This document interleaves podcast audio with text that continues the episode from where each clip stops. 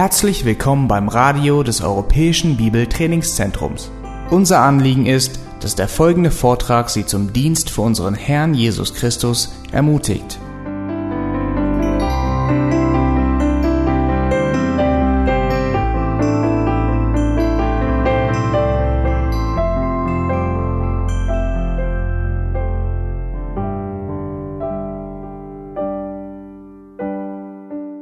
Herzlich willkommen hier zu diesem Thema, das lautet Jüngerschaft, der Herzschlag für Gemeinde und Mission.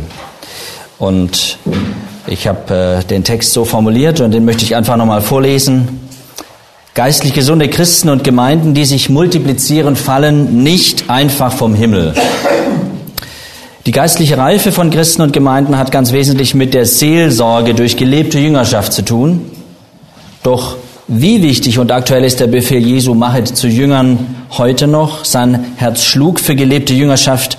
Die Besinnung über die Bedeutung von Jüngerschaft für Gemeinde und Mission tut uns gut, denn es wird dadurch deutlich, was unser Herr Jesus unter dem Befehl machet zu Jüngern versteht und wie segensreich es ist, wenn wir ihn befolgen. Nun soll das keine Wohlfühlveranstaltung sein und es soll uns nicht nur gut tun, das zu hören, sondern es soll uns zu Gutem tun, nämlich zum Gehorsam instruieren. Zum Thema Jüngerschaft habe ich verschiedene Seminare schon gehalten, auch mehr Details erarbeitet, als ich heute bringe. Ich werde heute mehr eben ein Grundsatzreferat halten, sozusagen, also sehr grundsätzliche Dinge ansprechen und nicht so sehr in dieses Handwerk der Jüngerschaft im Detail reingehen. Ich bin in ein paar Wochen eingeladen zu einer Gemeindefreizeit, wo ich dann eine ganze Gemeinde mit ermutigen darf, Jüngerschaft zu machen und Gemeinde gehört in den Kontext einer Gemeinde. Also Jüngerschaft gehört in den Kontext einer Gemeinde. Äh, das ist auch ein ganz, ganz weites Feld. Ich habe, glaube ich, 20 Bücher zum Thema Jüngerschaft zu Hause. Aber es geht mir heute einfach um grundsätzliche Dinge, die für viele von euch hoffentlich auch klar sind. Dann ist es wunderbar. Und für manche äh, wird es vielleicht so sein, dass ihr sagt, das habe ich so noch nie gehört. Dann ist schön. Dann kann man das vielleicht vertiefen. Aber alles soll an Bord und an dem, wie der Herr es selbst versteht, geprüft werden. Ich möchte kurz die Gliederung nennen, die euch auch vorliegt. Wir gehen davon aus, dass es ja auch Leute gibt, die das dann anhören oder anschauen. Deshalb versteht, dass ich das nochmal hier kurz subsumiere. Jüngerschaft, der Herzschlag für Gemeindemission. Einmal eine Einleitung möchte ich kurz bringen, dann die erste Frage, was ist Jüngerschaft? Da gibt es sehr unterschiedliche Auffassungen darüber, was Jüngerschaft ist. Dann will ich da eine Beschreibung, Abgrenzung und Auflistung bringen. Dann zweitens, wie sieht Christus, also unser Herr, Jüngerschaft, Jesus als Jünger, Jesus als Meister, Jesus als Herr. Drittens, wie wichtig ist Jüngerschaft? Ihre Einzigartigkeit, ihre Schlichtheit, ihre Überlegenheit. Dann, wie geschieht Jüngerschaft? Hier geht es also um einige Aspekte der Praxis durch Gemeindeglieder, durch reife Vorbilder, durch wichtige Inhalte. Dann, was geschieht durch Jüngerschaft? Sie fördert Wachstum, sie ermöglicht Multiplikation, sie verherrlicht Gott und Beispiele für Jüngerschaft, Beispiele von Paulus, Beispiele erlebter Jüngerschaft, Beispiele mit Praktikanten möchte ich auch noch abschließend bringen, weil es ist, ähm, denke ich, auch gut, ein paar Beispiele zum Schluss auch zu bringen. Also ich bemühte mich immer meinem Dienst mit Menschen, mit Brüdern Jüngerschaft zu machen. Das sieht mal so oder so aus. Das, da gibt es verschiedene Möglichkeiten, wie Jüngerschaft implementiert werden kann. Aber ich möchte nicht wirken wie einer, der nur theoretisch redet und nicht weiß, wovon er spricht. Ich habe also viele Praktikanten begleitet, manche kurzzeitig, manche über längere Jahre. Und da habe ich auch das Verständnis gehabt, dass es in dieser Beziehung immer um eine Art Jüngerschaft geht. Prägung, natürlich in der Gemeinde in erster Linie auch, geht es darum, dass wir dort Jünger machen, denn Christen sollen zu Jüngern werden. Das ist die Hauptaufgabe eigentlich der Gemeinde, dass, sie, dass die Geschwister zu Jüngern herangebildet werden. Ja, wir steigen ein. Ich möchte den klassischen Text, der wohl immer auch oben ansteht bei dem Thema lesen, Matthäus 28, 18 bis 20. Ein bekannter Text und ich möchte äh, gleich zu Beginn sagen, dieser Text wird eingebettet von zwei Eigenschaften unseres Herrn Jesus Christus. Ich lese ab Vers 17 und wir werden merken, welche zwei Eigenschaften das sind. Wenn wir es gelesen haben, will ich es nochmal klar benennen. Die elf Jünger aber gingen nach Galiläa an den Berg, wohin Jesus sie bestellt hatte, Vers 17. Und als sie ihn sahen, warfen sie sich vor ihm nieder, einige aber zweifelten. Also hier schon, wie sie den Missionsbefehl, ich nenne es lieber Jüngerschaftsbefehl, weil das konkreter ist und auch eigentlich wörtlicher genommen ist. Ähm, sie ne nehmen den an auf Knien. Sie werfen sich vor ihm nieder. Wir müssen uns diese Szene einmal vorstellen. Hätten wir jetzt ein wunderbares Gemälde von irgendeinem großen Künstler, könnten wir das vielleicht uns auch vor Augen stellen und sagen, schau mal, wie die Jünger, zwölf Mann, ne? oder elf zu dem Zeitpunkt wohl, ja. Äh, wahrscheinlich waren es nur die, wollen wir jetzt nicht zählen, aber die Haltung ist entscheidend. Sie, sie werfen sich vor ihm nieder als dem, der ihr Herr ist. Und Jesus trat zu ihnen und redete mit ihnen und sprach, mir ist alle Macht gegeben im Himmel und auf Erden. Geht nun hin und macht alle Nationen zu Jüngern und tauft sie auf den Namen des Vaters und des Sohnes und des Heiligen Geistes und lehrt sie alles zu bewahren, was ich euch geboten habe. Und siehe, ich bin bei euch alle Tage bis zur Vollendung des Zeitalters. Welche zwei überragenden Eigenschaften werden hier von unserem Herrn benannt? Beide beginnen mit A. Allmacht. Allmacht und Allgegenwart. Der Rahmen, in dem der Jüngerschaftsbefehl gegeben ist, ist eindeutig. Zur Linken, ja, wenn wir so wollen, die Allmacht des Herrn, er befiehlt und die Allgegenwart.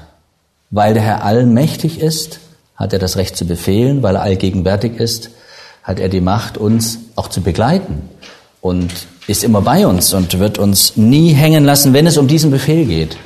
Er ist ganz gewiss auch jetzt interessiert an dem, was hier heute Mittag gesagt wird, nicht weil ich es sage als Abraham, sondern weil das sein Herzensanliegen ist. Das ist der Befehl, den er gegeben hat.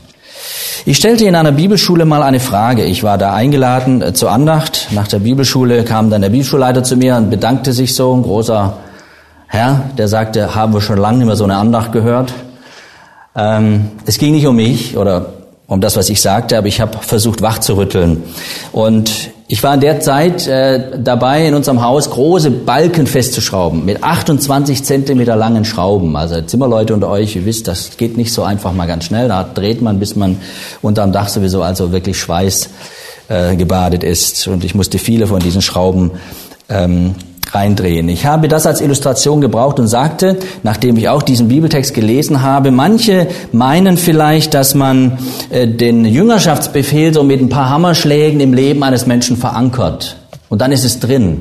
Aber so ist es nicht. Du musst viele Runden drehen in deinem Leben, bis du endlich begreifst, was dieser Text eigentlich bedeutet und bis es richtig in deinem Leben verankert ist, so wie diese große Schraube. Da muss ich auch so und so oft drehen, bis die endlich drin ist und den Balken, den ich festmachen will, festdrehe. Ich wollte das einfach plastisch machen und klar machen. Dann habe ich eine Frage gestellt, unter anderem diese, hast du im ersten Jahr nach deiner Bekehrung regelmäßig Betreuung durch Jüngerschaft erlebt? Es waren etwa 160 Personen anwesend in dem, in dem Saal damals und nur etwa, et, ja, etwa zehn Personen haben mit Ja geantwortet. Ich gehe davon aus, dass alle, die dort saßen, Christen sind und ich hoffe doch auch Jünger waren. Aber tatsächlich war es so, dass praktisch nur zehn von denen, das ist ja weniger als wie viel? Zehn Prozent, ja, ähm, eine, eine verbindliche Betreuung, also durch eine regelmäßige Jüngerschaft erlebt haben. Ich habe dann die zweite Frage nachgeschoben, wird in deiner Gemeinde regelmäßig Jüngerschaft praktiziert? Ja oder nein? Ich bat um Handzeichen. Ich nenne jetzt keine Zahlen mehr. Und bist du zurzeit in einer persönlichen Begleitung oder Jüngerschaft an anderen aktiv? Ja oder nein? Ich hatte danach die vollste Aufmerksamkeit. Und ich will euch gar nicht fragen, aber Jüngerschaft ist eine wichtige Thematik, nicht weil wir die als unser Thema gewählt haben, sondern weil der Herr zum Schluss diesen Befehl, diesen Auftrag gab. Machet zu Jüngern. Das ist wie wenn der Trainer sagt, schießt Tore. Ja, da, da erwartet man doch ein Ergebnis. Die Frage ist ja, ist Jüngerschaft wirklich der Herzschlag für Gemeinde und Mission? Das Thema ist ja nicht in einer Frage formuliert, es ist eine Aussage. Sicherlich eine gewagte Aussage, aber nach etwa 30 Jahren im Dienst des Herrn kann ich sagen, das ist der Herzschlag für Gemeinde und dann auch für Mission. Und ich glaube, dass das auch da gelegt werden wird. Eine Leiche kann alle Organe haben, aber der Puls ist weg. Der Körper schlägt nicht mehr, pulsiert nicht mehr. Ein theoretisches Verständnis von Jüngerschaft zu haben, das reicht nicht aus. Worauf kommt es an? Dass dieses Herz, dieser Muskel der Jüngerschaft wirklich pumpt, pulsiert, dass da was läuft, dass da was geht, dass sich da was bewegt, dass Beziehungen vertieft werden, Beziehungen zum Herrn, aber auch Beziehungen untereinander. Wo Jüngerschaft praktiziert wird, wirst du feststellen, dass es immer stabile Beziehungen gibt unter Geschwistern, aber auch vor allen Dingen zum Herrn. Es geht um ein Beziehungsthema, nicht um Aktionismus. Das ist ganz wichtig. Und wir wollen heute im Überflug zugegeben ähm, dieses Thema anreißen und ich hoffe, dass ich euch damit nicht überfordere und auch nicht langweile. Ein Experte für Missionsarbeit bin ich jetzt nicht. Aber auf Deutschland begrenzt würde ich schon sagen, wenn ich das so wahrnehme, dass in vielen Gemeinden genau das der Mangel ist. Es wird Jüngerschaft nicht richtig oder unzureichend praktiziert. Wie oft kam ich in Gemeinden zu Schulungen, früher in der Deutschen Gemeindemission, wo ich mitarbeitete, sehr viele Schulungen, da sollte man dann helfen oder irgendwelche Tipps geben, einen Crashkurs, dass die Gemeinde fit wird. Und oft war die Frage, wie kriegen wir Mitarbeiter in der Gemeinde? Uns fehlt es an Mitarbeitern. Also einfach gesagt, hätte ich antworten können, und hier und da habe ich es können, weil das Vertrauen groß war, euch fehlt es an Jüngerschaft. Wo Jüngerschaft praktiziert wird, fehlt es nicht an Mitarbeitern. Aber in vielen Gemeinden ist das überhaupt kein äh, Thema, Jüngerschaft zu praktizieren, weil man zum Teil auch nicht weiß, wie geht das oder wie können wir das denn praktizieren. Der Missions Missionswissenschaftler George Peters be beschäftigte sich bereits vor 40 Jahren in seinem Buch Missionarisches Handeln und biblischer Auftrag ausführlich mit dem Missionsbefehl. Und dabei kommt er auch auf den Befehl nach Matthäus 28 zu sprechen. Und ich zitiere jetzt aus seinem Buch. Wie gesagt, das war ähm, in den 70er Jahren in, im englischen Original geschrieben. Ich zitiere jetzt aus dem deutschen Buch Missionarisches Handeln, biblischer Auftrag, damals erschienen Liebenzeller Mission, dem Verlag. Zitat, bei der Analyse, gemeint des Missionsbefehls, tauchen folgende weitere Fakten auf. Erstens, bei allen geht es um das eine Jünger machen. Der Aufruf zur Jüngerschaft Christi steht im Mittelpunkt des ganzen Auftrags und des Neuen Testaments und muss auch in der Gemeinde Jesu Christi in den Mittelpunkt gerückt werden. In der Jüngerschaft Christi findet das innere christliche Leben seinen lebendigen Ausdruck. Es ist unbedingt notwendig, dass das gelehrt wird. Wird es nicht getan, sind die Folgen äußerst tragisch.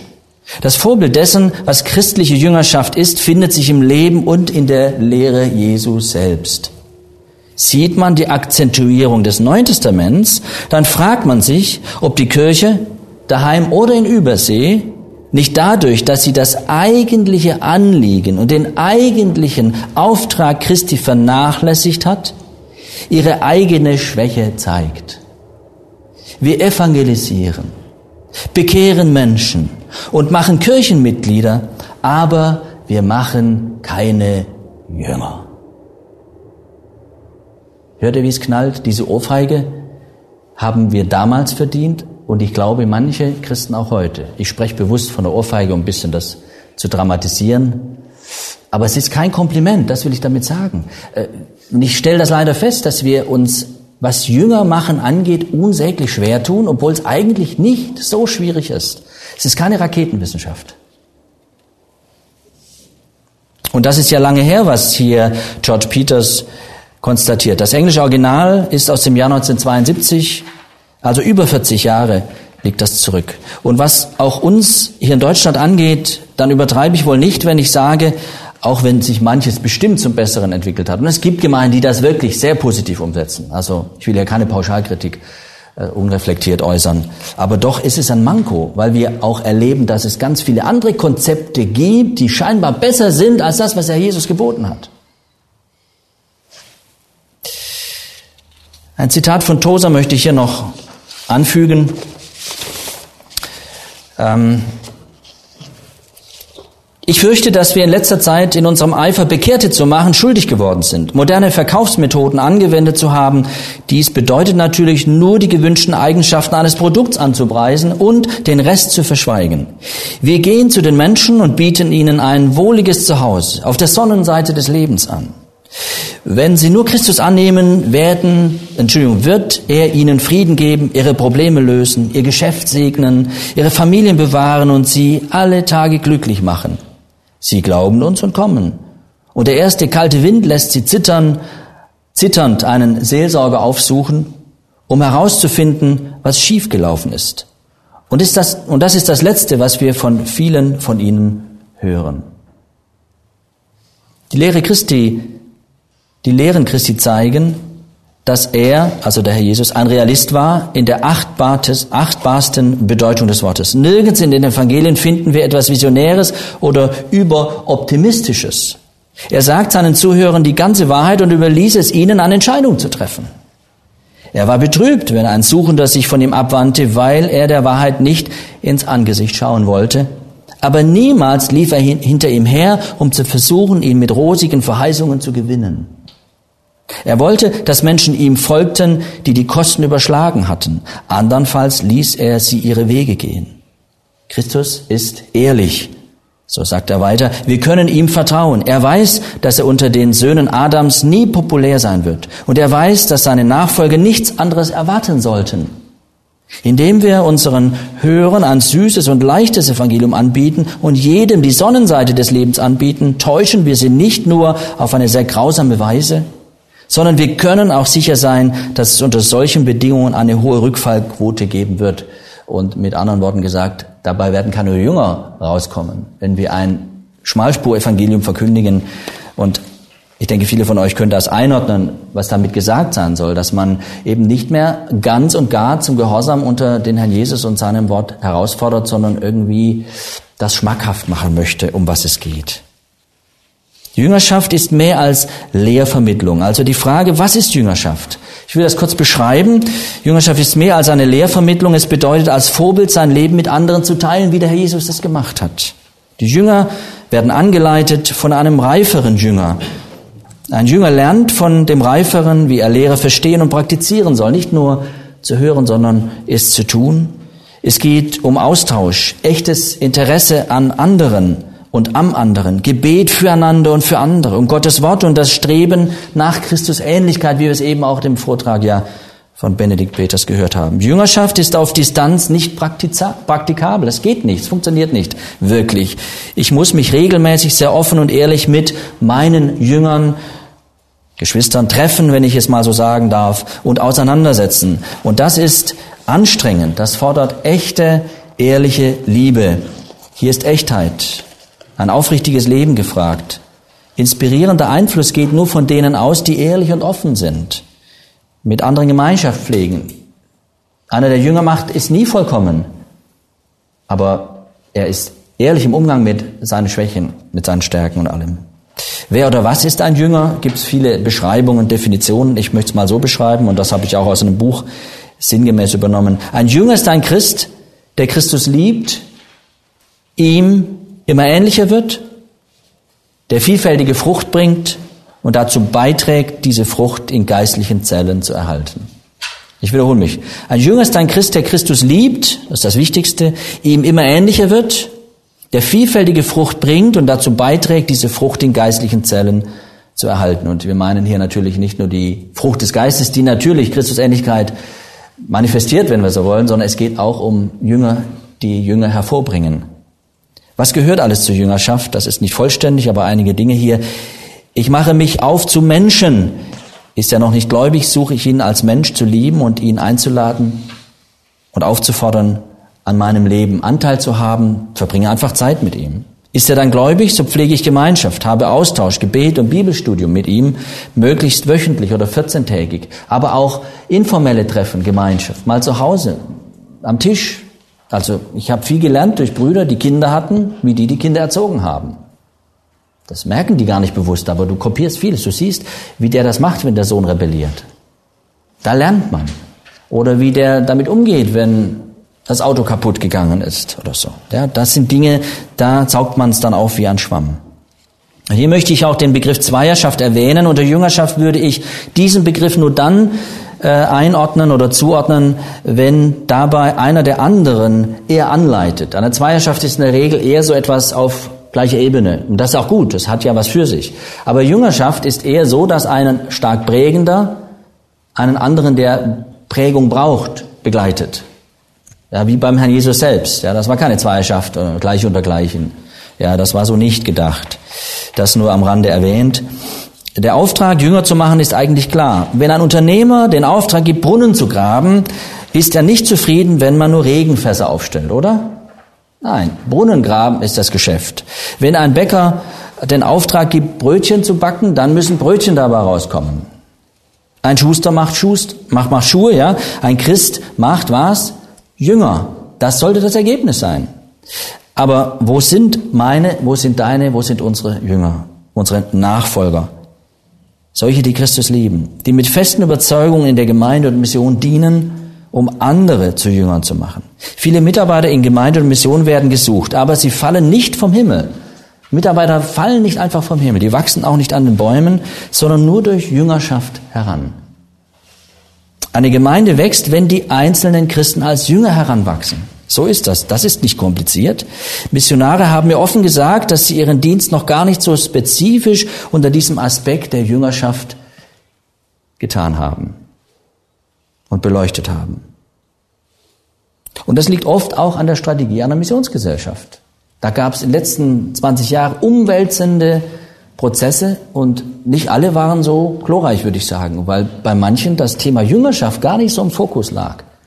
Wir haben auch eine Verlagerung heute in der missionarischen Arbeit stellenweise nicht zugunsten des verkündigten Wortes, sondern eher zu Ungunsten. Es geht nicht, ohne dass wir uns also aufmachen und hingehen und aktiv uns mit jemandem beschäftigen. Wenn wir einfach da bleiben, wo wir sind, bewegt sich auch nichts. Jesus befiehlt, dass alle, die jünger werden sollen, getauft werden müssen. Und dann sollen sie weiter gelehrt werden.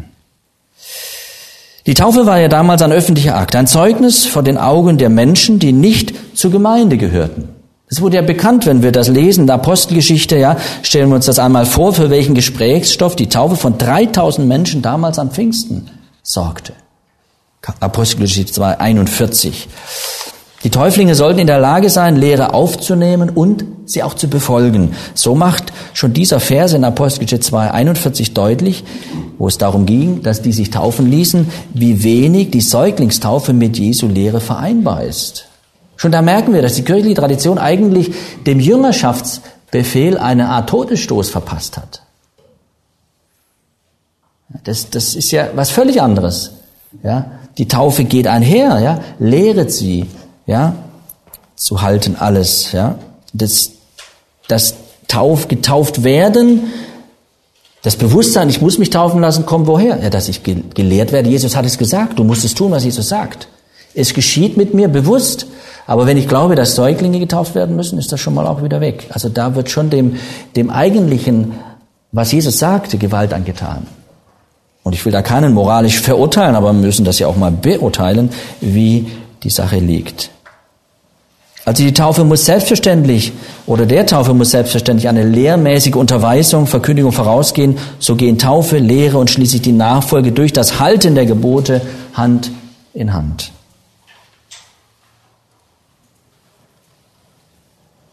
Jesus war die ganze Lehre wichtig. Wo wir eine nötige, liebevolle Konfrontation aufgrund der Wahrheit meiden, werden wir Opfer der Infiltration werden. Unsere eigenen Überzeugungen bekommen feine Risse und unsere Überzeugungen verändern sich auch mit der Zeit. Es ist nicht wahr, dass Lehre trennt und Liebe eint, wie das heute gern so gesagt wird. Es ist ein völliger Unfug. Jesus sagt, der Heilige ist in der Wahrheit, dein Wort ist Wahrheit. Das Wort bringt Jünger auf Kurs, bringt Jünger hervor. Ohne Wahrheit gibt es keinen Wandel in der Wahrheit, gibt es keine Nachfolge, ist völlig ausgeschlossen. Deshalb ist die Betonung von Wahrheit, von Lehre wichtig. Das ist nicht alles, aber davon geht der Impuls aus. Der Befehl, was sollen wir tun? Jünger machen. Woher weiß ich das? Aus dem Wort. So ist Liebe und Jüngerschaft natürlich auch wichtig. Das ist ja keine Frage. Das gehört natürlich alles zusammen. Ein Jünger soll andere lieben. Jesus war der ganze Ratschluss Gottes wichtig, aber er, er hat immer wieder klar gemacht, dass der Gehorsam und die Liebe ja wie zwei Seiten einer Medaille sind. Der ist, der mich liebt, der meine Gebote hat und sie hält. Und da merken wir eine sehr seltsame Aufspaltung von diesen zwei Elementen, zwei Aspekten. Das dürfen wir gar nicht zulassen. Ja? Und da müssen wir uns nicht rechtfertigen, dass wir das als etwas wie eine Münze sehen. Muss ich nicht mich rechtfertigen. Jemand muss sich rechtfertigen, wenn er das trennt, nicht wahr? Aber das hat auch damit zu tun, dass der Jüngerschaftsbefehl, dieses Gehorchen, dieses verbindlich tun, was Jesus sagt, sich aufgelöst hat in Allgemeinplätze. Wir machen ein bisschen Mission oder wir werben fürs Evangelium oder was man alles hört. Das ist nicht ausreichend. Eine Abgrenzung hier. Ne, noch ein Gedanke hier natürlich wichtig. Ähm, Jesus gebot ja Liebe, nicht wahr? Und er hat ganz klar gemacht, dass an der Liebe, die die Jünger untereinander haben, die Welt erkennen wird, dass sie seine Jünger sind. Also ist das Markenzeichen echter Jüngerschaft gelebte Liebe in Ausgewogenheit, voller Gnade und Wahrheit. Unsere Einheit ist also auch das Siegel unserer Glaubwürdigkeit vor den Menschen. Ja? Das ist ganz wichtig. Und was im Kern der Jüngerschaft pulsieren muss, das ist natürlich Liebe, nicht einfach die reine Lehre. Die reine Lehre schlägt sich nieder in einer herzlichen Liebe. Und das dürfen wir uns nicht nehmen lassen. Das gehört einfach zusammen. Und da ist bei manchen Geschwistern, das merke ich immer wieder, irgendwie, also Liebe schon, aber Lehre, uh, Wahrheit, uh, da hat man irgendwelche Schmerzen. Ich weiß nicht, wo die herkommen. Die Bibel kennt diese Spannung nicht zwischen Lehre und Liebe, ja, und Gnade und Wahrheit. Das gehört einfach alles zusammen. Unser Herr Jesus selbst zeigte, die Herrlichkeit des Vaters voller Gnade und Wahrheit. Schauen wir etwas über den Tellerrand, dann merken wir, dass in der christlichen Szene vielerlei Themen kursieren und modernen unterwegs sind. Es mag hier und da noch von Jüngerschaft die Rede sein, aber selten versteht man unter Evangelikalen heute noch das, was eben die Bibel unter Jüngerschaft definiert oder beschreibt. Ich rede hier einmal von einem Handwerk. Denn Jüngerschaft lernt man nicht auf einem Seminar, sondern in der Gemeinde, sozusagen im Ausbildungsbetrieb Gottes. Im Handwerk gibt es Meister. Sie suchen sich den Lehrling selbst aus und dann gibt er die Dinge vor. Die Beziehung ist klar geregelt. Es ist hier nicht der Platz, einen Vergleich zwischen Jüngerschaft und Mentoring darzustellen oder anzustellen. Ich denke aber, wir müssen da schon ein bisschen unterscheiden und genauer hingucken. Ich würde da schon differenzieren. Wir lesen auch in christlichen Publikationen mehr vom Mentor und Mentee als vom Lehrer und Jünger. Nur ein kleiner Hinweis. Ein Jünger wird ausgewählt und gerufen. Bei unserem Herrn selbst haben wir das ja äh, nachlesen können, dass er eine Nacht betet und dann wählt er aus. Ein Mentee sucht in der Regel sich seinen Mentor aus. Der ruft mal an oder schreibt einen Brief oder sagt Hallo, Herr Professor oder Dozent so und so oder so könnten Sie mir ein bisschen helfen? Ich habe die und die Bedürfnisse. Und dann kommt es aber aus der Bedürfnis, ähm, ja, aus, aus dem Bedürfniskontext. Ich habe ein Bedürfnis, ich brauche hier den Schliff. Aber ein, ein Meister, der, der guckt, wen hat er da und mit wem kann er was anfangen. Das ist ein anderer Blick. Ich möchte das nur kurz andeuten. Das wäre ein Thema für sich. Da könnte man ganzen, eine ganze Stunde darüber reflektieren. Und ich glaube, dass die Bibel dazu sehr viel auch noch sagt, ohne dass es jetzt hier angesprochen sein muss. Ich möchte es nur mit einem Wort aus Johannes auch sagen. Nicht ihr habt mich erwählt, sondern ich habe euch erwählt. Und dazu gesetzt, dass er hingeht und Frucht bringt und eure Frucht bleibe. Jüngerschaft ist etwas, das verantwortlich von Gott her beauftragt ist und wo wir auch als Verantwortlich uns fragen müssen, wen möchte ich gerne begleiten als Jünger? Ich mache keine Jüngerschaft mit, mit Leuten, die nicht zuhören können, die nicht zuhören wollen, die mich müde machen wollen. Das mache ich nicht. Ich habe eine gewisse Geduldstoleranzspanne, ja, aber irgendwann ähm, ist dann gut und dann kümmere ich mich um andere. Was du gehört hast von treuen Menschen oder was du gehört hast von mir, ne, das befiehlt treuen Menschen an. Also das ist was anderes, ja. Das will ich nur angesprochen haben hier.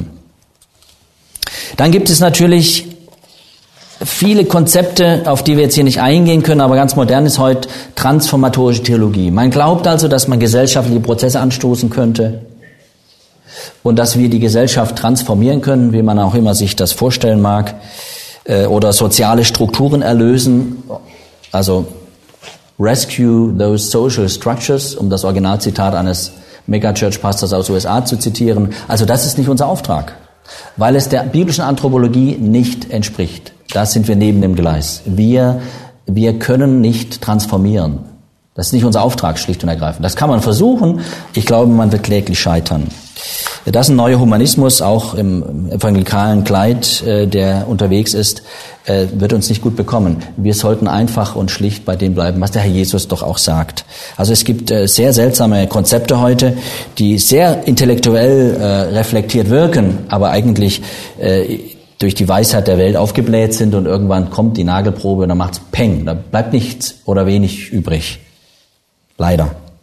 Aber das liegt in der Natur äh, der, der Ausrichtung solcher, die einfach sich vielleicht unbewusst am Missionsbefehl vorbei bewegen und meinen, sie müssen jetzt dieses oder jenes Thema vorne auf ihre äh, Agenda schreiben. Der Befehl zur Jüngerschaft gilt wohl allen Nationen, aber ist eine Sache von Mensch zu Mensch, von Herz zu Herz. Ja, und wir wollen deshalb jetzt ein paar Dinge ansprechen. Eine Auflistung möchte ich hier bringen, einige inhaltliche Aspekte zur Jüngerschaft, wie ja, das dann auch implementiert, also umgesetzt werden kann. Und das ist nicht vollständig, aber zum Ablauf von Inhalt. Wie kann man denn so ein regelmäßiges Jüngerschaftstreffen, so eine Beziehung gestalten und füllen? Also klar, regelmäßige, verbindliche Treffen in kleinen Gruppen. Das können fünf, das können sieben, das können drei sein, ja. Aber Regelmäßigkeit und Verbindlichkeit in einer Zugehörigkeit, in einer Gruppe. Dann ein klarer Ablauf mit festen Bestandteilen in diesen Zeiten. Das mag eine Stunde, mag anderthalb sein oder gar zwei, wenn man viel Zeit hat. Austausch über aktuelle Erfahrungen ist ein wichtiges Element. Wie geht's euch, Brüdern? Wie geht's auf der Arbeit? Wie geht's in eurer Ehe? Wie geht's mit euren Kindern? Konkret fragen, darüber sprechen. Gebet füreinander und andere nicht nur für sich selbst beten, sondern auch für andere Verantwortung übernehmen, in der Gemeinde, im Umfeld, für Kollegen, die noch nicht gläubig sind. Ja, fortlaufende und intensive Lehrvermittlung, auch das gehört dazu. Also Bibel äh, fortlaufend am besten. Ich habe mit manchen einfach Bibelbücher durch, mit, mit Jugendlichen, vier Jugendlichen, Römerbrief, komplett durchgearbeitet. Oder Hebräerbrief mit Brüdern. Fortlaufend, ohne große äh, Kommentare dazu, einfach was, was sagt der Text, ein paar Fragen und, und das ist phänomenal, was da Gott auch durch dieses Wort tut, weil es lebendig ist. Gespräch darüber, mit Fragen arbeiten, Umgang mit der Bibel einüben. Sie sollen merken, dass wir in einer unkomplizierten Weise die Bibel aufschlagen können und einfach am Bibeltext arbeiten. Die sollen nicht den Eindruck haben, Mensch, Eberhard hat sich drei Stunden vorbereitet für diese Stunde und jetzt, jetzt bringt er seine Ausarbeitung. Nein, ich schlage die Bibel auf und fange einfach an. Ähm, natürlich habe ich mich ein bisschen vorbereitet und sollte schon wissen, was für ein Text da ist. Aber Sie sollen merken, dass das keine Raketenwissenschaft ist. Mit der Bibel einfach arbeiten, lesen, am Text arbeiten, sich den Fragen stellen, die sich aus dem Text ergeben. So lernen die Brüder auch selbst. Und dann kann man ja auch mal sagen, so jetzt mach du mal oder gib du mal eine Antwort. Oder ich stelle Frage und dann kommen Antworten, wie aus der Pistole geschossen. Das ist so schön zu sehen, wie dann Brüder auch wachsen. Bei einem habe ich erlebt, der, der hat öffentlich nie gebetet. Wir fingen an, uns zu treffen, dann fing er da an zu beten und dann hat er öffentlich gebetet. Viele Männer haben Probleme, öffentlich zu beten, obwohl die Schrift das sagt. Wo lernt man das? In der Jüngerschaft. Die Frauen haben keine Probleme, öffentlich zu beten. Also statistisch nicht. Oder? Die Männer, wir Männer haben Probleme, öffentlich zu beten. Also ich stelle das fest. Und da lernt man's. Begleitendes Lesen, ja, also vielleicht noch ein Buch einfach, was hast du gelesen im Kapitel? Kurz fünf Minuten, einfach nur, was war euch wichtig, was war neu, Fragen und dann ist gut. Aber so ein Buch dabei noch, irgendein gutes theologisches Buch, ja, das kann helfen. Dann Aufgaben geben, auswendig lernen von Bibelversen zum Beispiel. Also das sind einfach ein paar Impulse, ein paar praktische Dinge, die man einfach damit reinnimmt und die dann das mehr oder weniger rund werden lassen. Zur Methodik, selbst sei ein Beter und Bibelleser. Du musst natürlich vorangehen. Es sei offen und transparent, keine Heimlichtuereien. Sei einfach und verständlich. Äh, sei verbindlich und herzlich. Was ausgemacht ist, wird gehalten. Du kannst nicht dreimal ein Jüngerschaftstreffen ansagen und dreimal absagen. Lass es. Das muss eine gute Erklärung sein, warum du nicht kommen kannst. Und ich habe das erlebt. Ich habe zwölf Stunden als also im Handelsvertreterjob gearbeitet, kam danach heim, kurz meine Sachen abgestellt und bin dann noch abends um halb zehn zur Jüngerschaft gefahren bis um zwölf. Und es war so gut, dass man das oft gemacht hat. Und ich hätte nicht eine Stunde missen wollen. Das war nicht immer so, aber manchmal haben sie gemerkt, Mensch, der nimmt das echt ernst. Und er hat noch vier Kinder daheim. Und das sage ich nicht, um mich zu loben, sondern einfach zu zeigen, das ist ein, ein wichtiger Dienst. Den muss man halten, da muss man dranbleiben, verbindlich. Also ich sage jetzt mal, steh da wie eine deutsche Eiche. Lass den nicht einfach ummähen. Ja, von so einem Bobbycar, das dran stößt und dann fällt die Eiche um. Nein, das, dafür stehen wir. Jüngerschaft ist wichtig. Sei interessiert und verfügbar. Kommt ein Anruf, du Eberhard, kannst du zurückrufen, mir geht's nicht gut. Dann muss ich zurückrufen. Kann sein, dass ich das Mittagessen sausen lassen muss, aber dann muss ich zurückrufen. Wenn ich gefragt bin, ja, nicht immer ist man so wichtig und gefragt, aber dann verfügbar sein, das ist gemeint. Sei erwartungsvoll. Gott will deine Jünger gebrauchen. Traut den Brüdern was zu, wenn sie dann mal vielleicht im Pro-Programm einen Beitrag bringen oder eine Schriftlesung machen und lernen, in der Gemeinde erste Schritte zu gehen. Mach ihnen Mut und gib Rückmeldung. So wird's praktisch. Sei be bereit, Verantwortung auch zu übertragen. Also hast du einen Arbeitsbereich, wo du dir wünschst, dass jemand reinkommt, dann musst du auch delegieren, dann auch wirklich loslassen können. Also das sind ein paar praktische Impulse. Nun, wie sieht Christus Jüngerschaft? Man könnte ja meinen, Jesus wäre größenwahnsinnig geworden, als er seinen elf Jüngern damals diesen Befehl gab. Wie in aller Welt sollten sie die ganze Welt, ja alle Nationen erreichen. Nun, wir wissen, der Herr Jesus ist nicht größenwahnsinnig, er ist nur allmächtig und allgegenwärtig. Und mehr als das natürlich. Jesus verstand das Geheimnis, wenn wir so sagen wollen, lebendiger Jüngerschaft. Er allein weiß, welches Potenzial und welche Möglichkeiten in aktiver Jüngerschaft liegen und was er in sie hineingelegt hat. Zu dem Zeitpunkt waren die ja gerüstet. Das wussten die noch nicht. Fehlte nur noch der Heilige Geist, der ihnen die Kraft geben würde und sie auch an das alles erinnern würde, was er ihnen ja gesagt hat. Aber das war das, was Jesus vorbereitet hat. Der Dienst der Jüngerschaft zieht nicht Tausende in unseren Bann, er findet wenig Zuspruch in der Öffentlichkeit. Sie besteht nicht aus einer Großveranstaltung mit emotionsgeladener Stimmung, nein, sie geschieht eher im Kleinen, im Verborgenen, sie kostet Kraft und viel Geduld, sie ist Arbeit von Mann zu Mann, wie es in einer Übersetzung heißt, Eisen wird mit Eisen geschärft und ein Mensch bekommt seinen Schliff durch den Umgang mit anderen. Ja, also das, da fliegen dann manchmal auch die Funken oder sprühen. Ja. Und die Magd sagte über Petrus in Lukas 22, Vers 56, auch dieser war mit ihm. Und das ist eigentlich ein Kompliment, oder? Einer zu sein, der mit Jesus war. Und das ist alles, was Jüngerschaft letztlich bei den Jüngern ausmacht. Sie waren mit Jesus.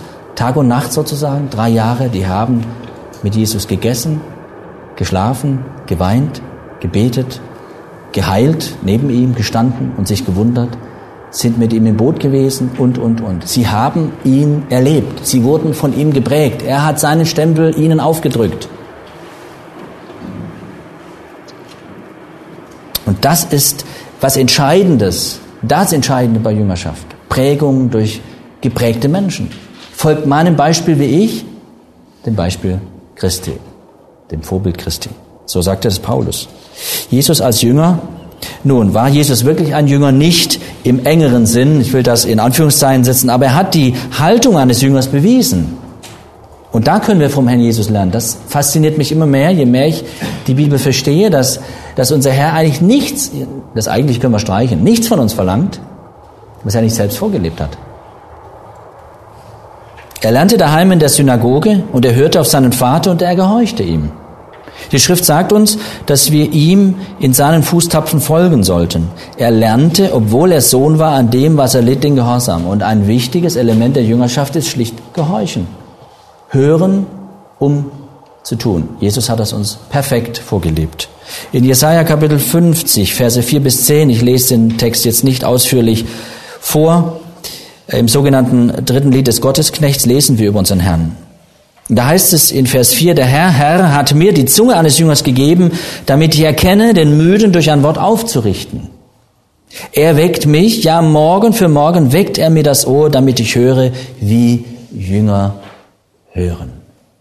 Der Herr Jesus war ein Mann, der seine Ohren spitzte und wissen wollte, was sagt mir mein Vater, was soll ich tun, was ist heute dran. In dieser Abhängigkeit lebte der Herr und wir könnten jetzt ins Johannesevangelium gehen, andere Texte und das unterstreichen. Ihr, ihr kennt das. Äh, und das ist unser Herr. Er hat das vorgemacht. Also er verlangt von dir nichts, was er nicht selbst weiß. Er kennt auch unsere Schwachheiten in der Jüngerschaft, unsere Anfechtung in der Jüngerschaft. Die kann auch kommen, aber er gibt uns dann die Kraft. Alle Vorträge unseres Programms, Bücher, DVDs und vieles mehr können Sie bei uns unter www.ebtc-media.org erhalten.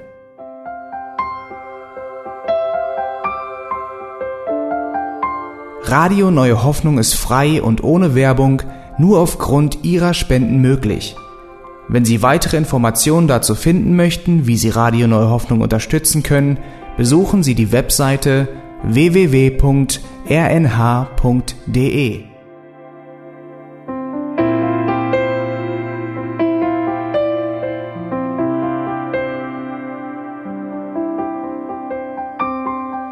Die Sendezeiten des EBTC sind Montag, Mittwoch, Freitag und Samstag jeweils von 10 bis 11 Uhr.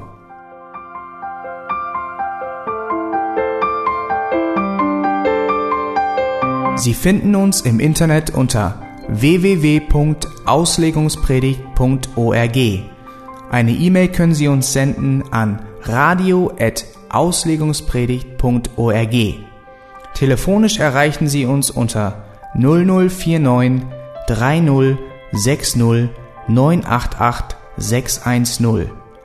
Unsere Postanschrift ist EBTC Havelländer Ring 40 in 12629 Berlin, Deutschland.